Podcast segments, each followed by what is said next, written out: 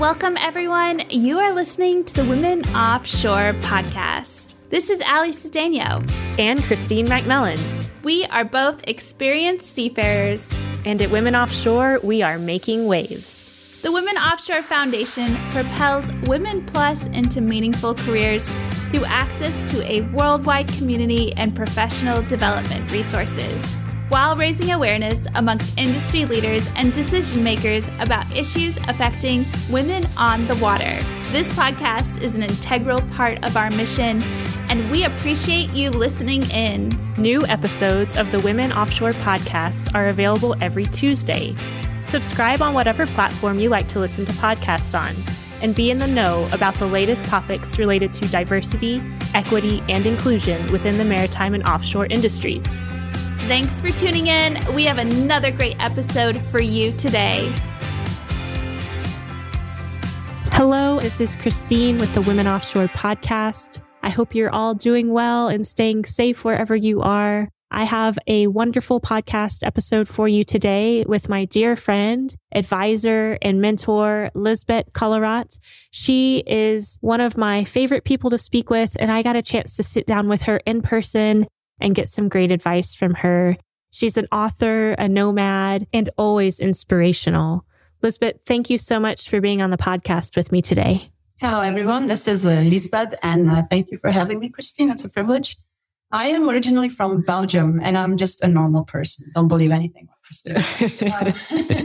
I grew up in Belgium, lived in Belgium, studied in Belgium, worked in Belgium for a while, and then decided that I wanted to travel I'm not sure where that comes from because my parents are not really travelers, but it's it's definitely a passion of mine has been for a long time. I used to save up money to travel. I went backpacking for a few years, went back to work as a teacher, and then I had met somebody in Australia. He was American, and at some point I flew to the United States uh, to be with him and travel the continent in an RV. And that was in 2003. And I have never looked back. So actually, I've been a nomad since 2003 on different vehicles, boats, campers. And my passion is just grown stronger. It's really incredible because you've been traveling for, for almost about 20 years now. And I think a lot of the women in our community love to travel. I mean, that's what drew me to the ocean in the first place. And travel actually drew you to the ocean, but in a different way. So can you share your story about living on a boat for a while? Definitely. First, I would like to point out that there's definitely a difference between being on vacation and travel. Traveling full time. I call it a lifestyle. So when people say, Oh, you travel your whole life and you're the whole world. And yeah, it's travel, but it's more like living in a different way, an alternative way. Uh, my passion for the ocean, it's, it's a tricky question. I get seasick. I, I, I do, I did, I always will. But how that came about was it's, it's related to my husband, who I am with now since 2004. I met him in California. I was still traveling. It's, uh, there's a love story in there too, but yes, I think that's a little too long. But anyway, I met him in California and he was ready to go sailing and give up his American dream. And he suggested how about getting a boat and sailing to Mexico. And I did not really want to tell him that I got seasick he might have discovered that after the first time we took the car into the mountains and he had to stop because I had to puke. I'm always up for new adventures. So that's what happened. He actually quit his normal life a little sooner than he had planned because I was there and I was not really ready to go back to the States. I wanted to keep traveling. So this time we were going to do it on the water. So that was in 2005, actually. And it's another story, but we left on a monohull and we had two dogs. The dogs didn't like it. So we sold the monohull. And then we basically traveled overland to Panama and back in a, in a small camper. When we returned to the United States, he still had this passion about sailing and his dream that hadn't come through yet. So then we gave ourselves two months. We lived in a, in a small pickup truck with our two dogs and in a tent for two months. Oh, oh my gosh. Got to Annapolis and found our boat we called it Ivory and we happened to live on it for eight years. Oh my gosh. We left uh, from the East Coast, from the, the bay there, Chesapeake Bay. And the idea was to just go to the Bahamas and come back for hurricane season. And as it is in my life, apparently you just start something and you just never stop or that's what happened. so we actually left Annapolis in 2007 and sailed all the way to Tahiti in those eight years while we were living our life, running a business, seeing the islands. And that's where my passion of the ocean and the sea and sailing came about. But as I told people back then, and I'm still telling people now, Mark's the sailor and I'm the traveler. You know, I see sailing as a means to get to places where you can't really easily get to. So again, our sailboat, a 35 foot catamaran, Fountaine Pajot Tobago was our home you know, the sailing was great when the weather was great. but you could count those days on a, on one hand, yes, I think. Like, you know, those 15 knots from, you know, from, from uh, the side. Yeah. Uh, it's, it's, that's perfect circumstances, but that doesn't happen too much. But so I have to say that I have a love hate relationship with the sea. So yeah. There is the love, the peace, the beauty of a nice day on the water. But there's also the, you know, the hate relationship of, of, you know, having to feel sick a lot when, yeah. when I'm traveling. Not to mention the boat projects that are just never ending. They are never ending. Yeah. They become a part of, of life. Yeah. So I, it, it's interesting because when I tell people I sailed for so long, some people are like, wow, that's my dream. That's so awesome. And some people who know about boats say, wow, that must have been a lot of work. challenging. so I'd say it's, it's both, you know, it's, uh, it's a great lifestyle, but it can get too much if you do it full time and you have to work and you have dogs and you have projects and you have the weather you have to take uh, into account. I mean, it's a fun lifestyle, but it, it's, it's not, it's not that easy. It got you to places that you wouldn't have been able to see otherwise. And that was really what you were passionate about was seeing that. And then after eight years of living on a boat, what is one thing that you learned about yourself? Yeah, I find that's a really good question because uh, the way I work is I'm, I'm pretty impulsive. So I just, I just do, you know, I'm, I'm just following. I don't even know what I'm following, following what I want to do. I want to go and see how it goes. So when I was just doing the sailing, I never thought about lessons or what am I learning or what is, you know, you know, what, what, what is worth it. But now when I look back, I think I've learned a lot.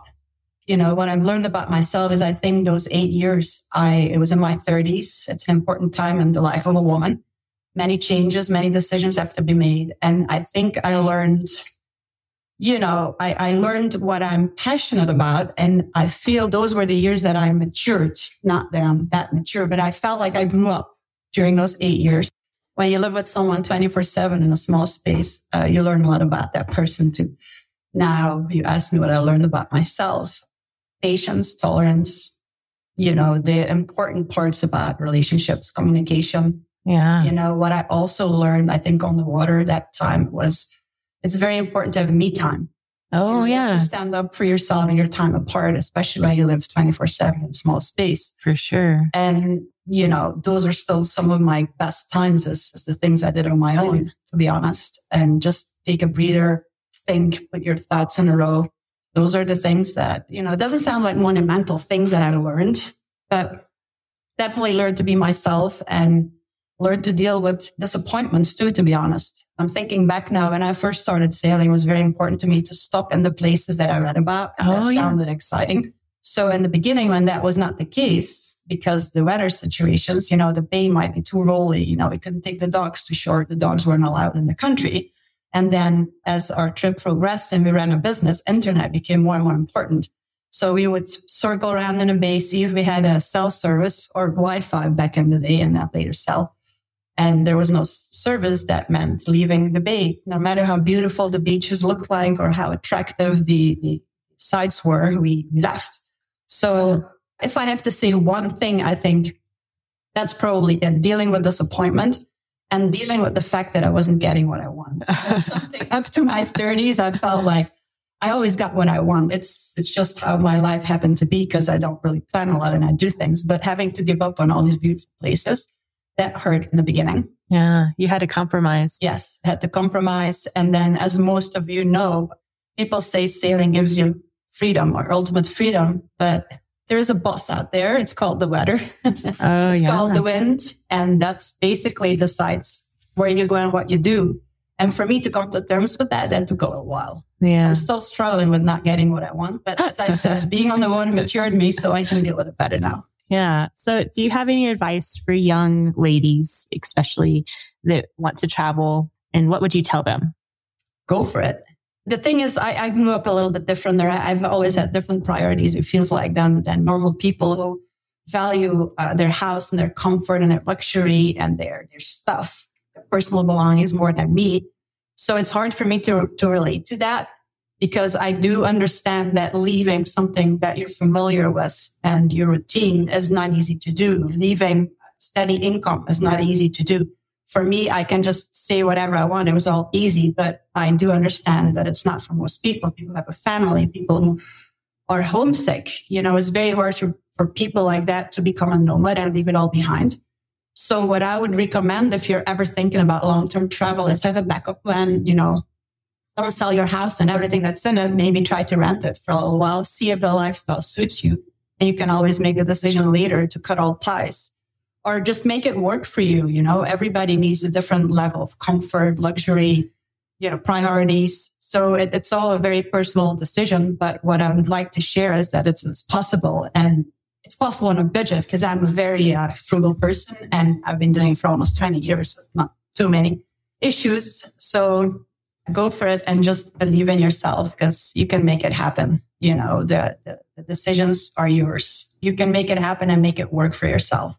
And one of the first things you told me when I met you in Mexico was people tell you often like, Oh, you're so brave. And you said, I'm not brave. I'm just living my life and I'm just doing what's right for me. And I think that that's really important because a lot of times we make excuses, you know, oh, my mother would be upset by this, or I can't leave my country for that long because of whatever reason. You're finding a way to do it and you're making it happen. Thank you so much for being here. Thank you, Christine. It was nice being here. And for anybody listening, if anybody ever wants to communicate or send me a message, I'm, I'm very open to that. I love talking about my lifestyle, answering questions and inspiring people to, to do what I'm doing or to do something you'd like to do that's a little bit out of the ordinary. Yes, Liesbet is amazing to speak to and she gives great advice. She's even written a book called Plunge and it talks about her journeys being on a sailboat and tells a lot about her adventures that she's had all the way from Annapolis to Tahiti and all the stops in between. So you can find that on Amazon or anywhere that you look for a book. It's called Plunge. It's a great book to get your feet wet if you are interested in the life of a nomad. And always you can reach out to Elizabeth through her social media. And I hope that you'll reach out to her if you ever have any questions. And once again, Liesbet, thank you so much for being here with me today. Safe travels and many more adventures ahead. Thanks for tuning in to the Women Offshore podcast. Come back next Tuesday for another new episode. If you want to propel women offshore forward, visit womenoffshore.shop. Make a donation or purchase some swag. Until next time, stay safe out there, and we will talk to you soon.